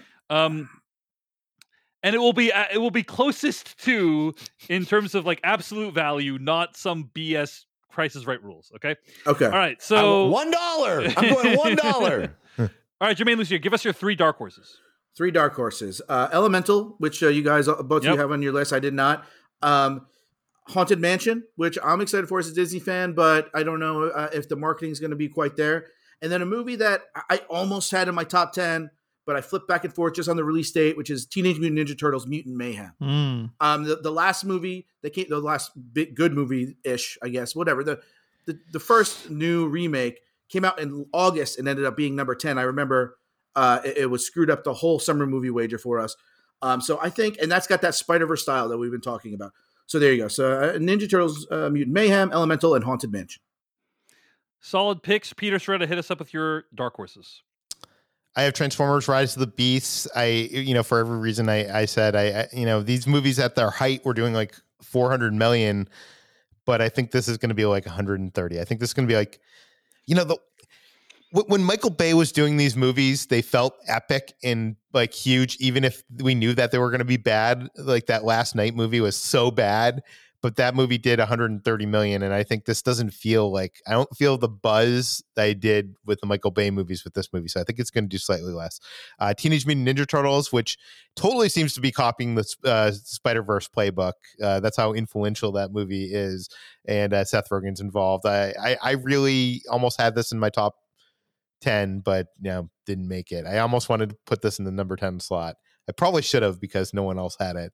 That would have been good. But um it only has a month. Comes out on august 4th so and uh i agree with germain haunted mansion you know big disney parks fan. I, this could be big or i mean not big but it could be like you know 150 million or it could be 90 million you know i i, I don't know. And it also comes out july 28th so it only has like a month. All right. Those are Peter's three dark horses. Devindra Hardawar, your three dark horses. My three dark horses. This is where I put Transformers: Rise of the Beasts. Uh, I agree. Teenage Mutant Ninja Turtles also looks like it could do pretty well. I'm gonna throw. I'm gonna throw a hail mary pass over here. putting some money down on Meg 2 The Trench. Wow. Yes. Ben Wheatley's Meg 2 The Trench. Yeah. I, Mm. wa- I wanted to do well. I just don't think Yeah. that movie exists until I see I don't think it exists no, it doesn't. But Giant Shark, Jason Statham, I, I'm there again. Yeah. All right, not a bad choice. Meg one made 143, so it's not not a not a bad choice. Uh, and what's your final dark horse, Devindra? No, he said three. Oh, I said three. okay, sorry. Teenage. Mutant Ninja Turtles, Oh yeah, Meg yeah, 2, gotcha, and my Transformers. bad. yeah. Okay, uh, Jeff Cannata, your uh, dark horses. I put Barbie here, uh, which you know, one measly point might be the reason I lose. Uh, but uh, I put Barbie there, I, and also Teenage Mutant Ninja Turtles. Uh, I sat next to my my son uh, with the the Mario movie, plugging my ears for the trailers. But when the Teenage Mutant Ninja Turtles child. trailer came on, he Yeah. was excited. He's like, "I want to see that one, Dad." So you know, I think it's going to do great. The only reason it didn't make my number ten spot, which I almost put it in, as you guys have also said, I really was tempted to put this on the main list, but it doesn't have very much time at all. Uh, it's it's Mhm. it comes out so late in August. I just didn't have the the guts to do that. Uh, but it is a dark horse for me. And then I also put Haunted Mansion, Disney's Haunted Mm. Mansion, because it's got name recognition. It's a Disney property. I just don't think. I think it's a little too quirky and weird to to make the top ten. But I put in a dark horse just to. I almost put Strays because sometimes like the R rated comedy fun. can Yeah. sneak An- in, animation. Yeah, that's a solid one. Yeah. But Um, I, I didn't. Here's the big question, Jeff: Is when you're watching trailers in the theater and you're plugging your ears and your child's sitting next to you, does your child ever ask you, "Hey, Daddy, why are you acting differently than everyone else in the theater?" Or no, no, no, no, no. He knows better. He he, he knows better than that. He knows what's if he wants to eat tonight. Daddy's Well, going I to his quiet place. I am Yeah. really sad to say that uh, I have two out of the same, two out of the three dark horses that Germain has. So Uh, this sucks. Um, Y'all are so but, creative. Yeah. Uh, yes, my my dark horses are Elemental, uh, which I'm hoping will do well. Haunted Mansion, which you never know how like a Disney property is going to do. He chose Teenage Mutant Ninja Turtles: Mutant Mayhem. I'm going to name a movie. I, I don't think anyone else has said. Has anyone else said Blue Beetle? nope. No, Does anyone that's saw not Blue Beetle? well. That movie's gonna tank. No one's, doesn't that come no out in one's it. August or something? August comes like out in, like- 18th, It comes out like mid August. Oh, yeah. Um, but you know who knows? the Hey, character everyone's been waiting for, Dave. there- There's a reason it's not on my top ten. But hey, Mhm. you know, I think there's a lot of If it opens to like, if it opens to like 65 million and then has like a good week Yeah. and a half, it, It it, could won't. hit the 10. It won't. Probably. You guys are betting it's gonna ride there. that flash wave.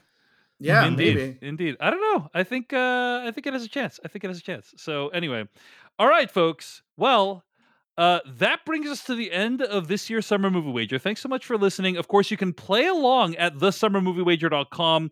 And I believe you can only be considered as part of the leaderboard up until the beginning of the Summer Movie Wager title. I'm sorry, time frame. After which, you know, Guardians opens, you'll have more information. You can't be considered in the leaderboard anymore. But uh thesummermoviewager.com thanks to dennis for putting that website together and uh we will be back later this summer with the results or fall i guess after labor day with the results of the summer movie wager when you will learn which one of us will win uh, you can find more episodes of this podcast at thefilmcast.com email us at slash filmcast at gmail.com find us on YouTube, Twitter, and Instagram at the Filmcast Pod. Find us on TikTok at the Filmcast, where we're posting videos every week. Uh, on the After Dark this week, we're going to be covering the next two films of the Evil Dead franchise Army of Darkness and the Evil Dead remake, uh, all in a lead up to our Evil Dead Rise review next week. So become a patron, get ad free episodes and exclusive After Darks at patreon.com slash film podcast. Huge thanks to everyone who supports this show and makes it possible. Until then, I want to give a big shout out to Peter Sciretta and Germain Lussier. Thank you so much, gents. It's always a fun time. Uh, we appreciate you joining us here today on the Filmcast. I hope you guys had a good time. Always, always. This Who- is one of the best things in the world. And uh, win, lose, draw, which it draws very likely uh, possible. uh, it's always fun. So yes, thanks for having us. Who Yeah. would have guessed? Who would have predicted consensus? Never happened before. Unprecedented. Which is And why gonna we're be going to really be funny. completely wrong. Barbie's number one. Haunted Yeah. Mansion's like number 3 Mhm. It's, It's going to be over. hilarious to see how wildly wrong we all are. It as every year. No matter how year. no matter how confident you are, you look at that list, you're Yeah. like, that's the list. There it is. Never Yeah. right. Never. Somehow, my chances of beating Germain have come down to Blue Beetle, guys, uh, which I think sums up the, my entire year. But Um, thank you for listening. Thanks to Germain and Peter for joining us. It's been a lot of fun. Uh, until next week, our Evil Dead Rise review. We'll see you later.